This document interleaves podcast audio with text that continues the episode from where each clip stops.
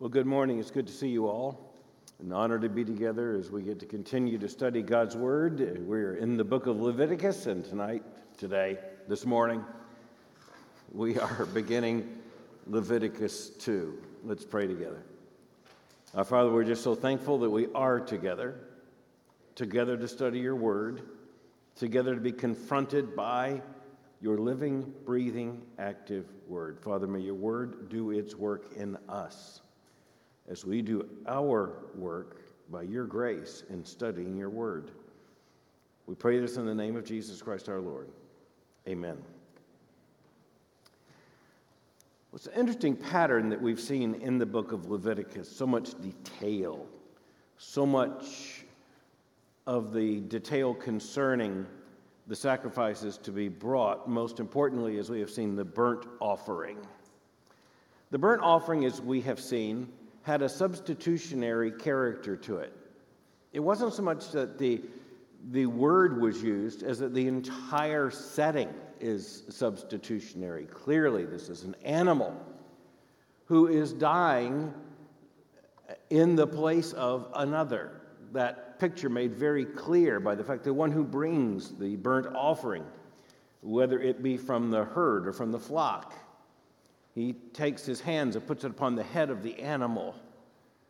Now, we're not told there was a transference there in any metaphysical way. That's not the point.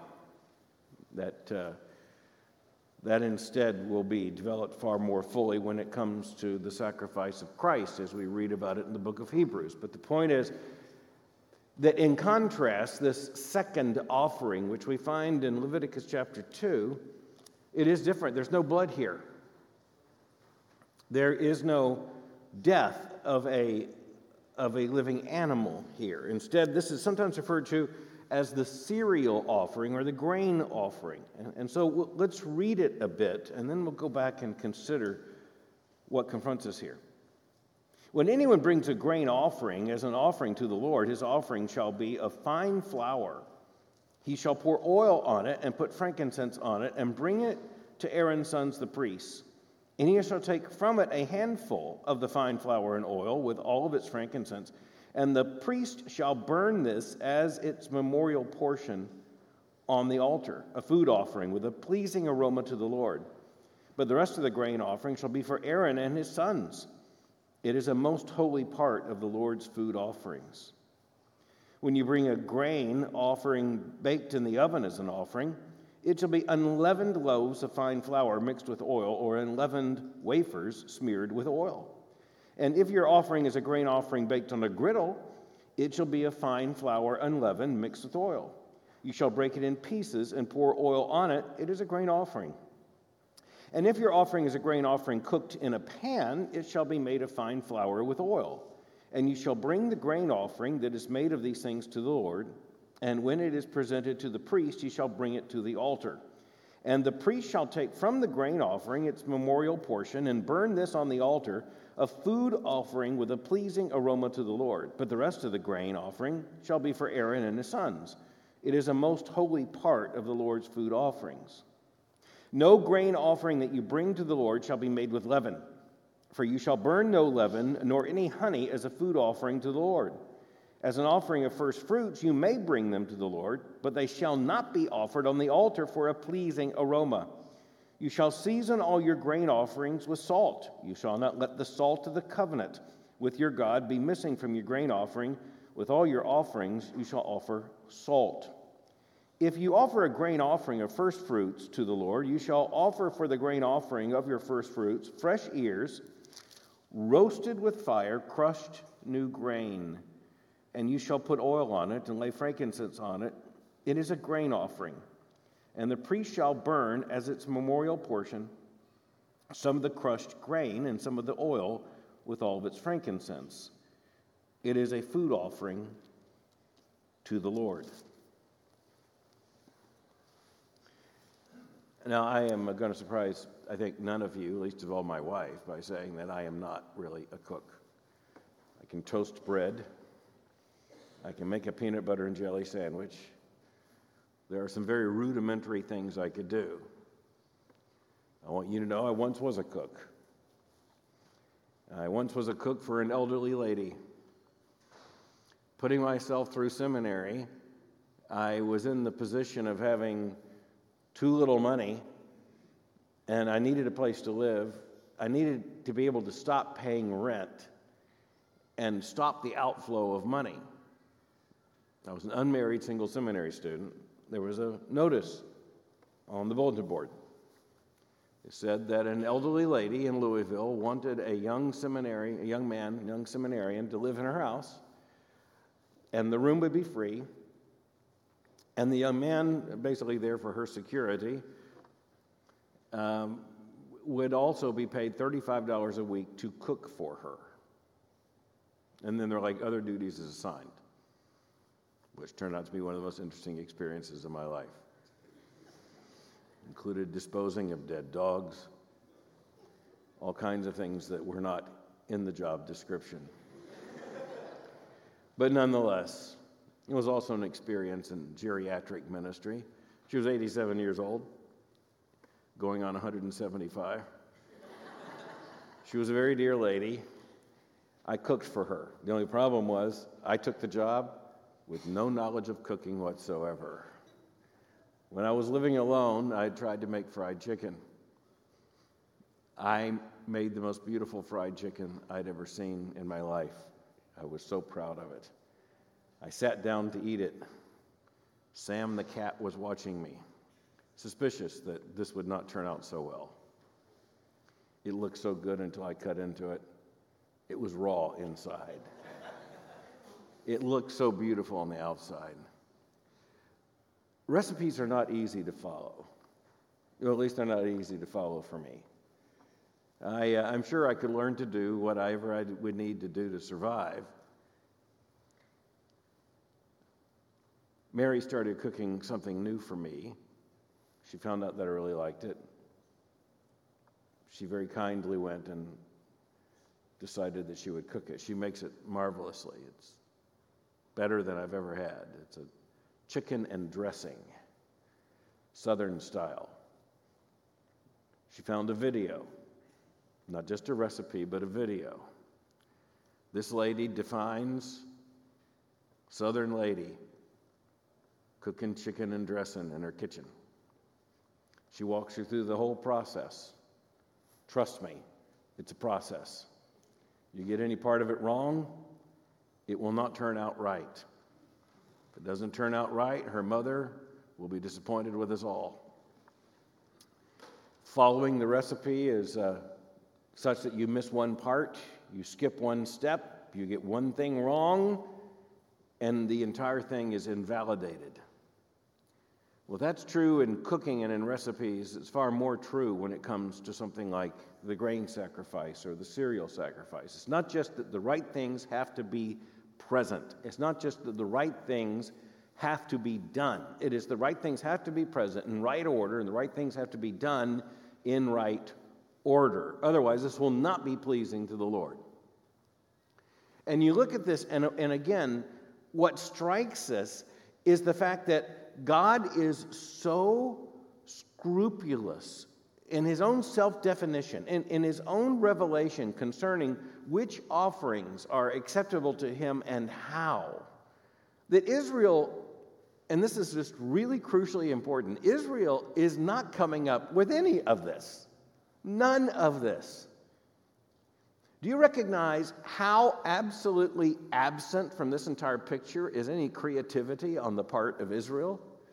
Israel isn't told, you know, be a little creative in this. Be, be creative kind of in how the priests are going to dress. You know, you guys, you guys got artistic skill.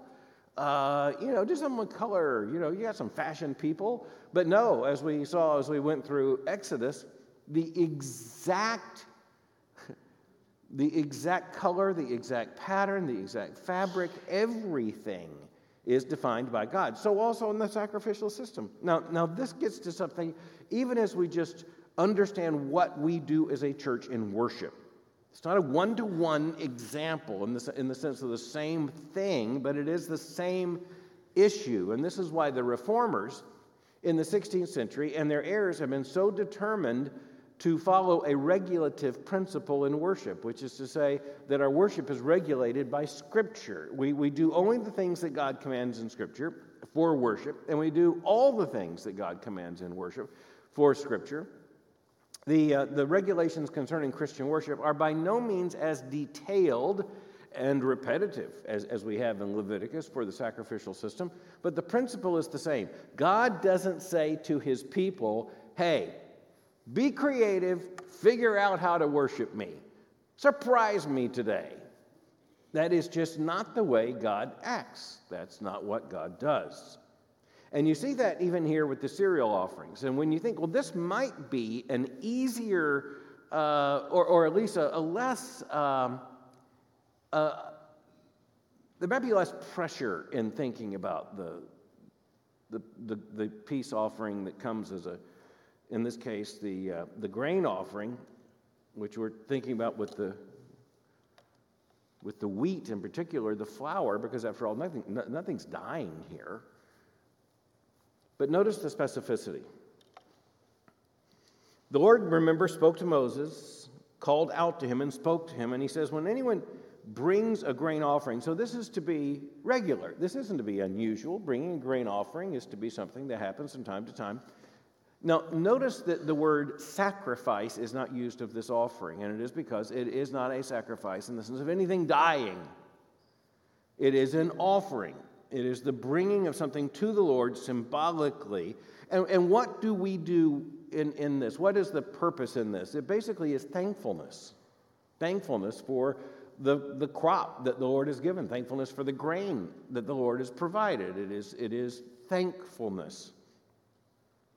When anyone brings a grain offering as an offering to the Lord, his offering shall be a fine flour now, as you think about the, the cereal offering, there are some ingredients that are mentioned flour, frankincense, oil, and salt. Those four flour, frankincense, oil, and salt. Now, three of those are edible, one of those is not. So the flour and the oil and the salt are edible. That would be used in the making of bread, leavened or unleavened. Frankincense, not. This is to be brought to Aaron's sons, the priests. So again, this is the Aaronic priesthood. And he shall take from it a handful of the fine flour and oil with all of its frankincense, and the priest shall burn this as a memorial portion on the altar, a food offering with a pleasing aroma to the Lord. So the way this offering would be given is that a certain token would be, would be brought, a certain amount of grain mixed with oil and mixed with salt. The salt would, in the cooked offerings, as we shall see, actually be used to cover the outside of the cooked offering. But when it's first mentioned, it's an uncooked grain offering. And when it's brought, it is the fine flour, and it is the oil, and, uh, and it is the salt. And then the priest will take a portion of it to burn on the altar. And this is where the frankincense comes in. The frankincense is evidently added to that because if the frankincense had been added to the first, uh, the, at the first and, and, was of the whole, no one could eat it. You don't eat flour that is uh, mixed with frankincense. But it is, a, it is the part that is burned. And you can understand how the aroma would then rise to, to the Lord. And we're told if it's done rightly, it is a pleasing aroma to the Lord, which is the purpose. That means an acceptable sacrifice. And so, as you bring the grain itself, the flour, Portion is taken, it having been mixed with, with oil and with salt, frankincense is added, it is put on the altar, and it is burned. Now, the next part's important because we are told that the rest of it is for the priests themselves, but the rest of the grain offering shall be for Aaron and his sons. It is a most holy part of the Lord's food offerings. Several things here. So, this is the means whereby the priesthood, the Aaronic priesthood, will be fed. That is the regular, the regular bringing of these offerings and the, the sequence of these offerings that will provide food for the priests to eat. And uh, as we see, some of these are actually cooked that will follow. But the point here is that this is regular food. This is not unusual food. That also tells us something about the nature of worship. It is, it, this is not something that is exotic. This food that God requires in this offering is what comes from the crop that Israel has been growing. They were not sent to find some exotic herb or some exotic plant that they were to bring for a sacrifice. And this gets back to what we find in Scripture is the centrality of bread, the centrality of grain. It is uh, true, as Jesus will say in the Great Temptation, repeating Scripture, man cannot live by bread alone. But the fact is, we really can't live without it either. If you have a civilization and the civilization starts with food, uh, in terms of food that is raised, uh, agrarian, agricultural food, then grain is going to be the first thing that is raised. It's the first necessity. And it is also tied to the previous chapter, because what you must have if you are going to have livestock is the food that the livestock will need as well. And so you put all this together, and it's interesting to know that what God requires is what is represented in the very cycle of Israel's life the, the grain cycle and the, the animal cycle, the agrarian agricultural cycle. The, the cycle means that they are reminded that this is what they would eat. That, that's the important thing to recognize. This is, this is what they would eat. It is a costly sacrifice. It's not exotic, something that's outside their dietary pattern. No, it's actually the very stuff of their own dietary pattern. And so the regularity of it, the closeness of it, all of this just impressed upon Israel the fact that, uh, that God is putting demands on them, making claim on the normal, everyday necessities of life.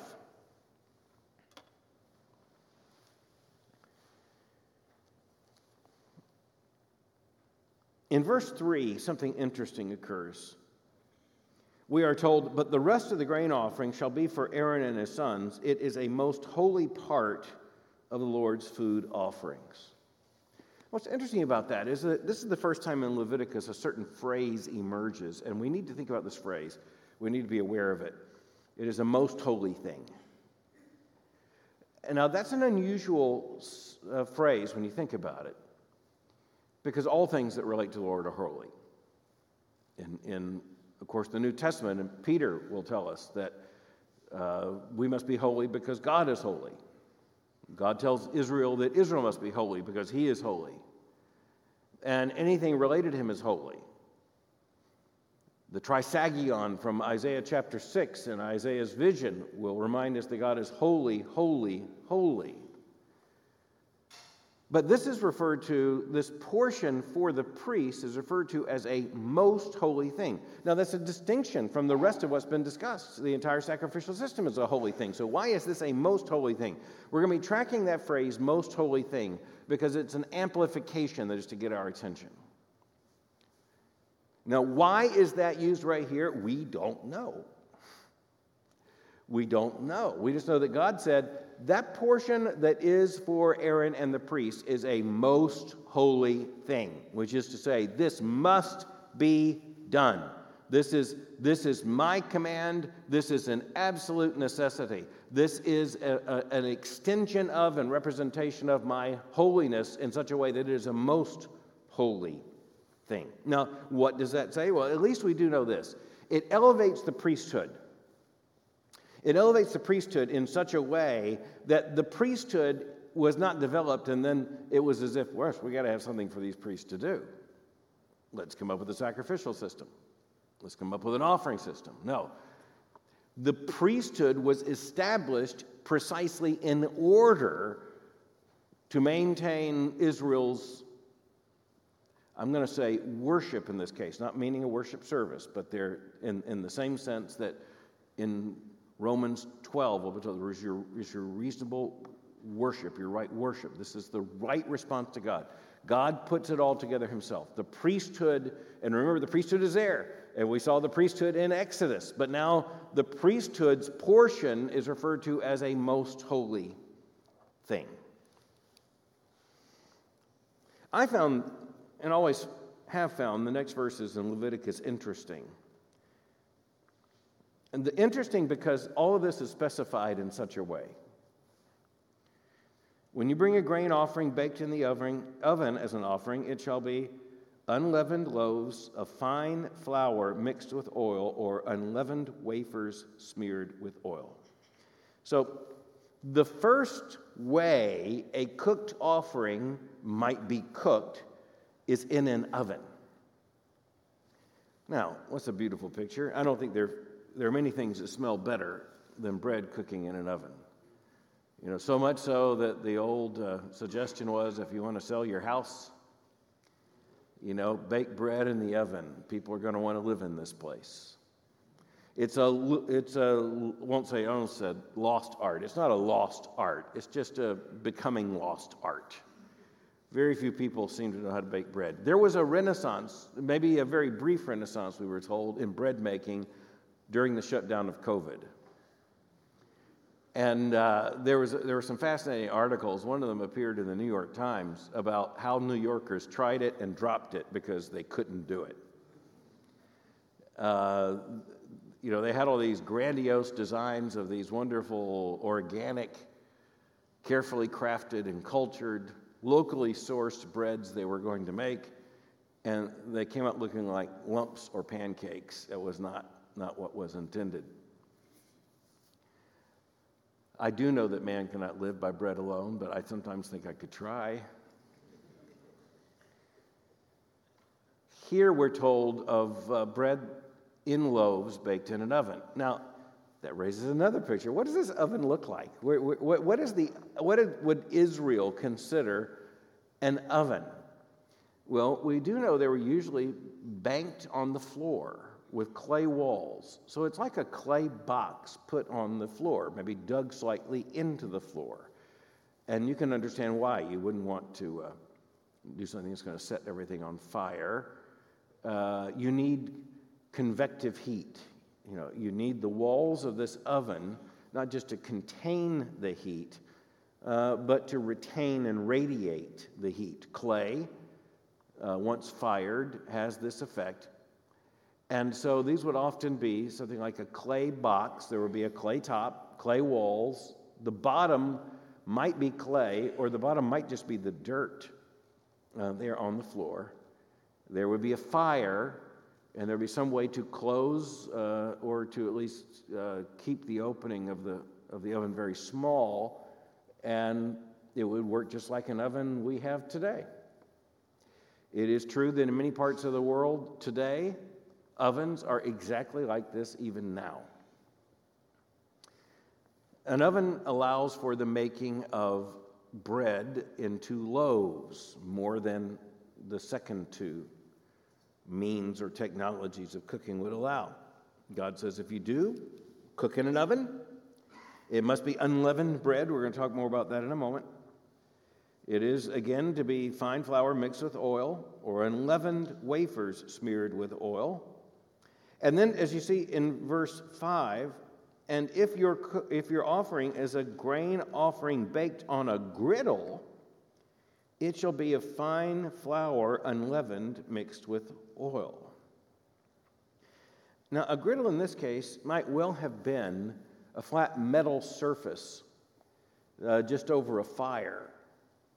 And this flat metal surface, you could have something be fairly wide, and uh, you could make just what is described here.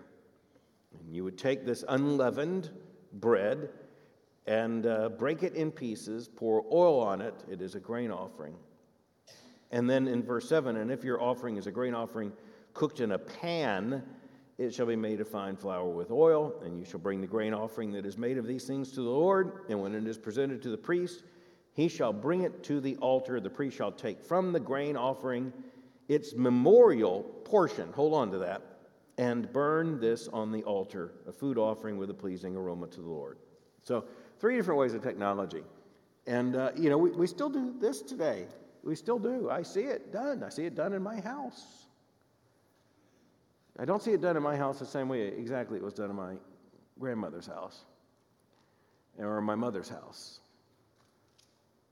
I'll tell you what, women just don't cook exactly the same way. They learn from each other and influence one another, but every single cook's got her own way of doing this. My mother and my grandmother made cornbread in a skillet. And by the way, this skillet was never to be washed. You simply don't know how to use a skillet if you wash it. it ruins the whole point. That's why all the newspapers stacked there in the corner of the kitchen. So at the end of cooking, my grandmother would grab the newspaper, roll it up, and rub out whatever was in the uh, whatever was in the, the frying pan. Cast iron, probably 800 years old probably sought by the Centers for Disease Control for all kind of analysis. she cooked it, and, and as you know, that, uh, that cast iron with all that flavor in it, it flavored that, that cornbread. I never imagined cornbread that would be cooked any other way. Didn't recognize it as cornbread. I hear some impostor being brought to me. But, uh, but there is cornbread that's cooked in the oven, and it comes out kind of higher, and it's it's not real, but nonetheless, that, that, that's, that's the way sometimes it's done. But it's a different thing, isn't it? The point is, it's a different thing. What's cooked in the oven actually is different texture. It's a, it's, it's a different kind of loaf, a different kind of product. Mary does uh, all three. She cooks in the, uh, in the oven, she cooks on the griddle, and she cooks with a pan. All, all kinds of different things. The point is, again, this is just normal, isn't it? This is just, this is just normal. The same way that for a family, a, a, a, a portion of bread may be cooked in the oven or on a griddle or in a pan. So, likewise, this can be brought to the Lord, which again points to the commonality of this. This is bread. There's no more common food element to human life. And, and then the, these are the three ways that Israel might cook them. And, and any one of them is all right. And not only that, uh, the, the priests get the larger portion of this, and it is for them food. The, what distinguishes what they will use in the offering is it is a small portion and it's mixed with the frankincense in order to be burned on the altar so that it's a pleasing aroma to the Lord. But notice something here. And, and we saw it, we've seen it before, but just look at verse 9. And the priest shall take from the grain offering its memorial portion, memorial portion. Now, what does memorial mean? It, it means this is for memory. This is for memory. So, this particular offering is for Israel always to remember what? What? Who provided the grain? What does it mean to return a portion to the Lord much like the first fruits offering, which will follow, a portion of the Lord just to remember who gave this food. This food is not self explanatory. In a world in which too little water would mean drought, too much water would mean flood, the very gift of the, of the weather, the gift of all the requirements of growing this grain, this requires thankfulness to God. But the word here is just so important. It says this is a memorial portion. And why is this important? It is because all of this is implied in the Last Supper when Jesus spoke of the Last Supper as a memorial meal. Do this in memory. It's even carved on this furniture behind me. This do in remembrance of me. It's a memorial. This is an important part of worship. When we gather together, we are remembering what must be remembered in order for God to be honored and for we to know who we are.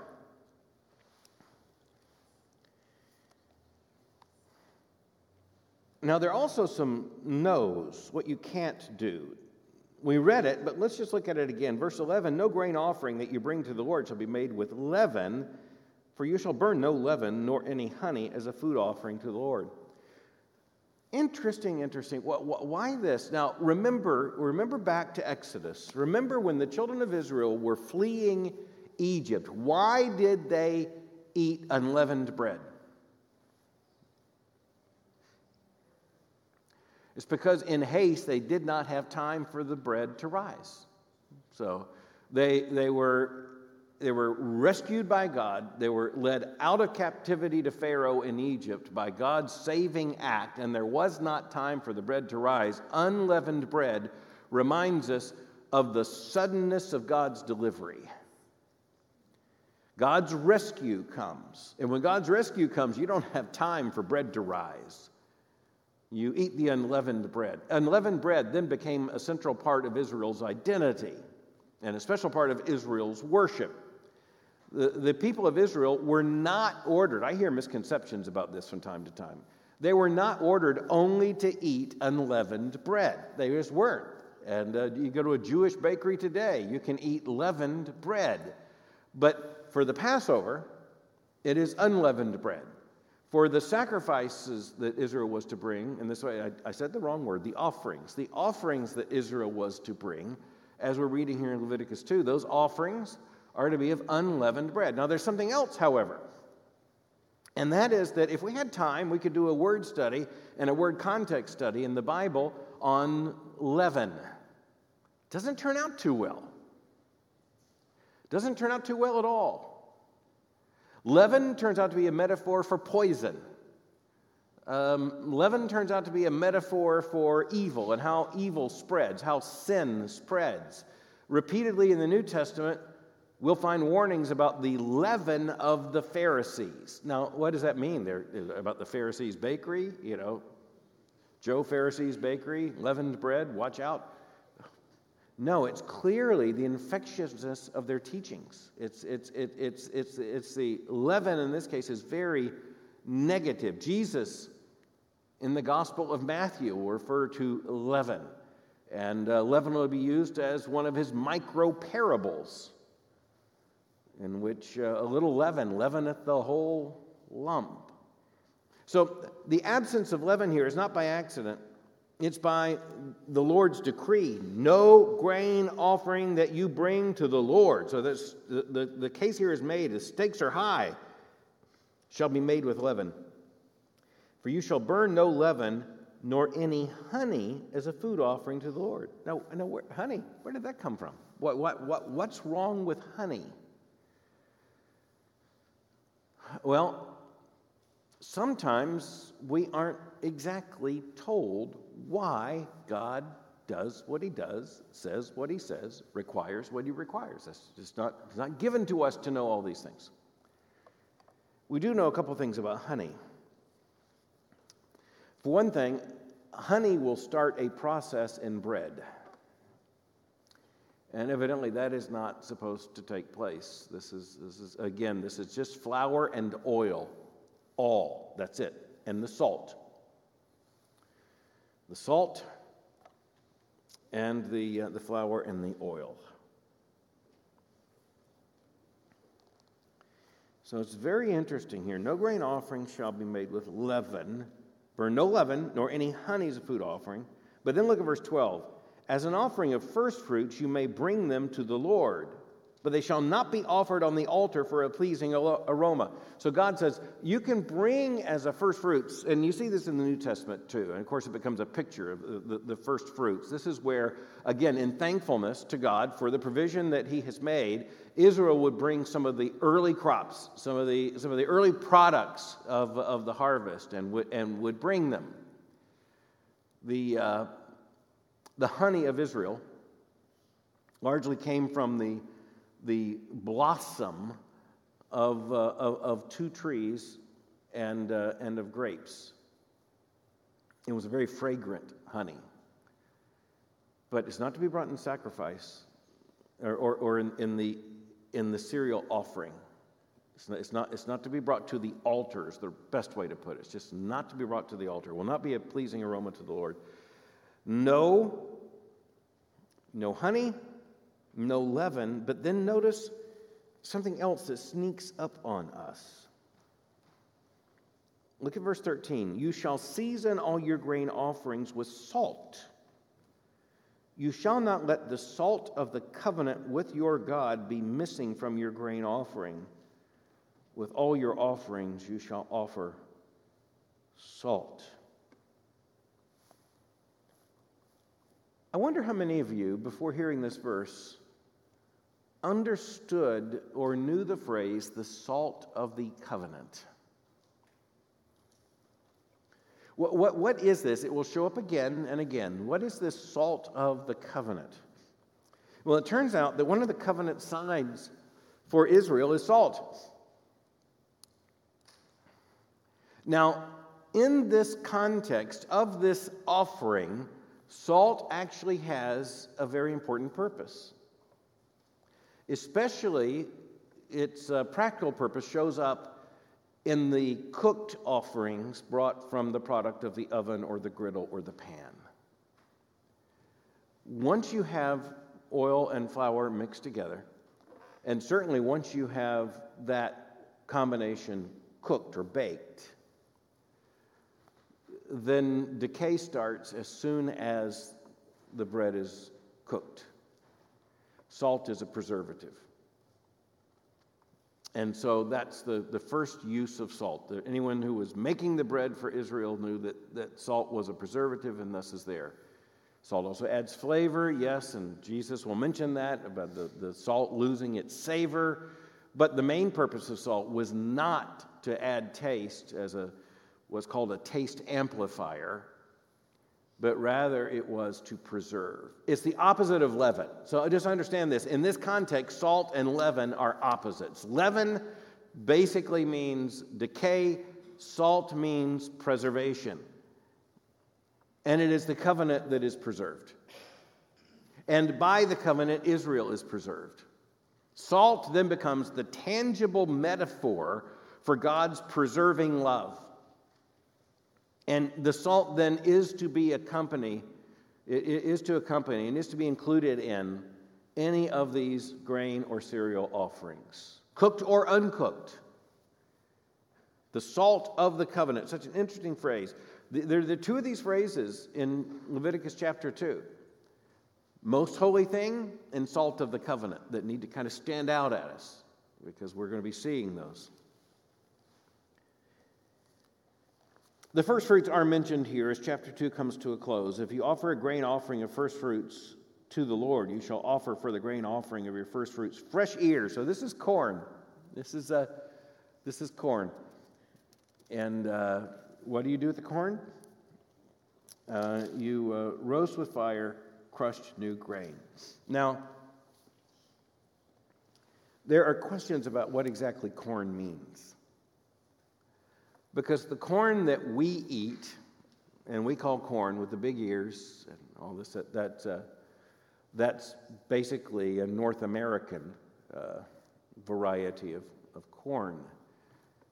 Um, but we recognize what it means, nonetheless, whatever the size, for there to be an ear and for the grain to be rubbed in this case and crushed. And you shall put oil on it and lay frankincense on it. It is a grain offering. So even the tops of grain would be called ears. So if you if you just brought in a sheaf of grain, you could say wheat, barley, that top would be also an ear. And, and just like you would think of an ear of corn here, treated in the same way.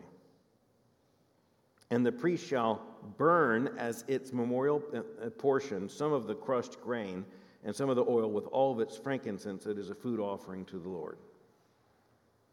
So you can bring uh, this, the first fruits, and, and if you do, and by the way, you're told you can bring yeast and you can bring honey for the first fruits, but it's not to be burned on the altar. It's never to be burned on the altar because it is not a pleasing aroma to the Lord.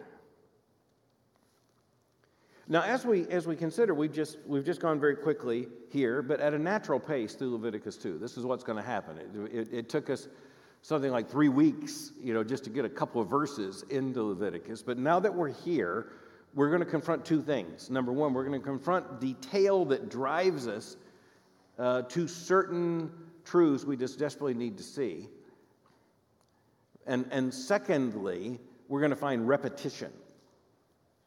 So you're to, we're going to find that a sacrifice or an offering that is mentioned early is going to show up again. And we saw that in Exodus. We saw that in Exodus where the, the same basic requirement would be given again. you say, well, why does that have to be given again?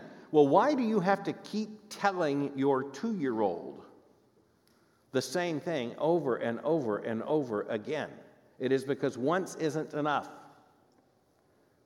and we're all still too. There are many things we have to hear more than once. But there's something else here. As Christians study the book of Leviticus,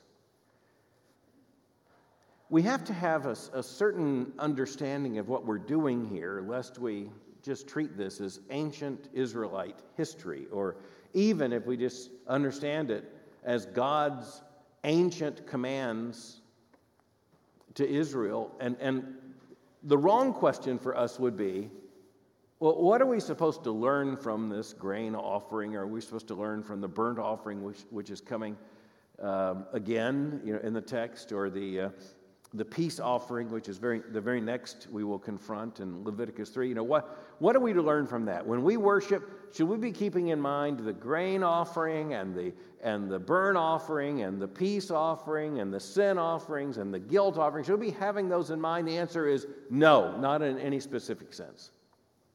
Because the most important thing we can understand from this is that this is completely fulfilled in Christ so much so that this is not for us what it was for Israel, which is the daily, never ending cycle of offerings and sacrifices. We are freed not from some of this, we are freed from all of this. And it is not because God said, never mind, it is because Jesus said, it is finished.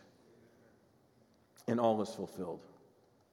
So, a part of the reason why we need to study the book of Leviticus is so that with great joy we can read this and say, that was magnificent. We can understand why God instructed Israel this way. We, we can understand Israel's pattern of following these commanded offerings and sacrifices over and over and over again. We can imagine the daily work in the temple. There's no daily work in our temple. Not like this at all. You and your family do not get up in the morning concerned with how you're going to be able to fulfill whatever sacrificial duty is looming before you. There are no priests in a hereditary line who are getting up to do a cycle of priestly ministrations, which is again one of the central points the reformers made in the 16th century. The Catholic priesthood had begun to look like the Jewish priesthood. That's what priesthoods do. Priest, priest. They're going to do something. You're going to have to, and, and what priests do will be ritual, and it will be pointing to the priest as the as the mediator of, of, of whatever ministration is taking place. And so, all over the world today, there are priests in who, in the name of Christ, are getting up and beginning the, the, the ritual. And, and again, if you take the Roman Catholic Church, and what Luther called the bloody abhorrence of the Mass, you actually have what is believed to be a sacrifice taking place in the memorial meal. is far more than that, a Mass by transubstantiation. And you have to understand the whole point when Jesus said it is finished is that it is finished. We, it's not that we have less need of a priest, it is that we have the great high priest, even Jesus in the heavens. He ever liveth and he ever intercedeth for us. We are freed from all of this. But you know, it's also true that we wouldn't know to a considerable degree from what we have been freed by Christ if we didn't look verse by verse and word by word through Leviticus and learn what Israel was to learn but never to learn it as Israel, but rather as the church of the Lord Jesus Christ. When we are together next, we will be looking at Leviticus 3 and the peace offering. And the thing to recognize that isn't in the text, it's, it's in the context. The thing to recognize that isn't yet in the text is that these first three we discuss are what are termed voluntary offerings. These are voluntary offerings. The first was, was out of a, a sense of, of the need to give to God an animal, this burnt offering. in, in chapter 2 the need to give to God from the grain, the cereal. And the third, as we shall see, and, and I, I can't wait till we're together next, next Sunday morning. We're going to be looking at chapter 3 in the peace offering, and this has such deep covenantal meaning. Uh, a, a lot of dots will come together in chapter 3, and we'll, we'll understand. But they're all voluntary because Israel isn't doing this of absolute necessity with reference to a particular sin. But that will also change very quickly.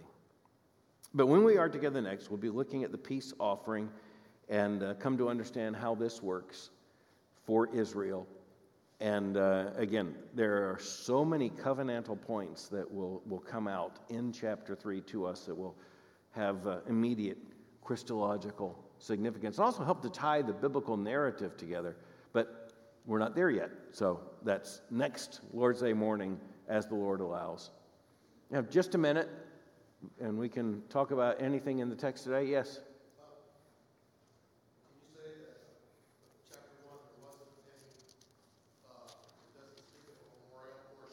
Right.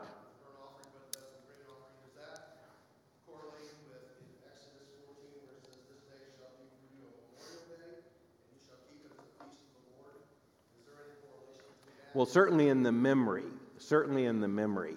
But the point of the first offering, the burnt offering, is that none of it was to be retained.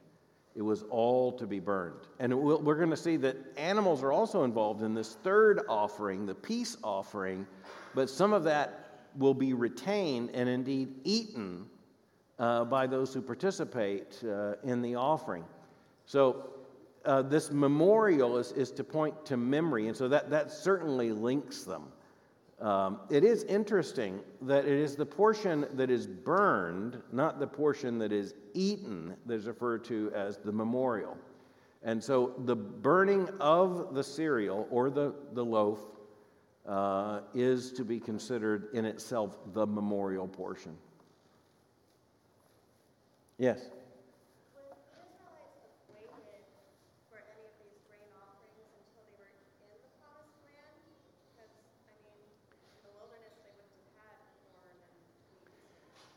Right, not in the not in the wanderings, yes, uh, but the, the, and this is pointing to when they will be domesticated and there. But you know, even as they were in the wilderness, um, we remind ourselves that they were also in these years of preparation to go into the land of promise, and so uh, the tabernacle itself functioned as the place where these sacrifices will be done as soon as there was such product to be brought. Um, and by the time you, you get this in Leviticus, uh, there is the implication that Israel already knows exactly what all these things are and how this will work. So you ask a good question. So long as they are actively in the removal um, and in the Exodus, and where there is no access to food, they're fed the manna. And by the way, just to, just to amplify your point, the manna would never have worked this way because the manna disappears. It, it, it, it itself spoils, you know, it has, it has to be fresh every morning by definition. Yes, Kathy. In verse 14 and 16 in mm-hmm. American Standard, for the Southern cooking lovers, it says grits. Grits in 14 and 16. So that's the crushed grain. There you go. I like that. That's, uh, I was heard as a boy. That's how you know when you've met a Yankee. When they get into a restaurant and order a grit.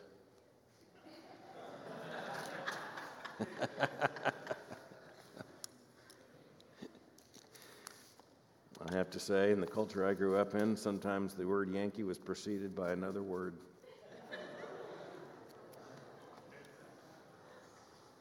That's just, uh, that's just the way it was. And, and, and it referred to anyone who wasn't from the deep south in terms of culture. It wasn't a political affiliation, it was an ignorance of high cooking culture. That's right. so it reminds me that someone said that uh, you know the first thing you look for in a southern house is the skillet, and the second thing you look for is the can of bacon grease under the sink. Health food fanatics, Southerners are. also, obviously, not kosher. It's been a thrill to be with you this morning. Let's pray the Lord will bless the study of His Word. Father, we pray that you'll take our study and make of it far more than we can, than we could. You can. May your word infinitely explode within us. We pray this in the name of Jesus Christ our Lord. Amen.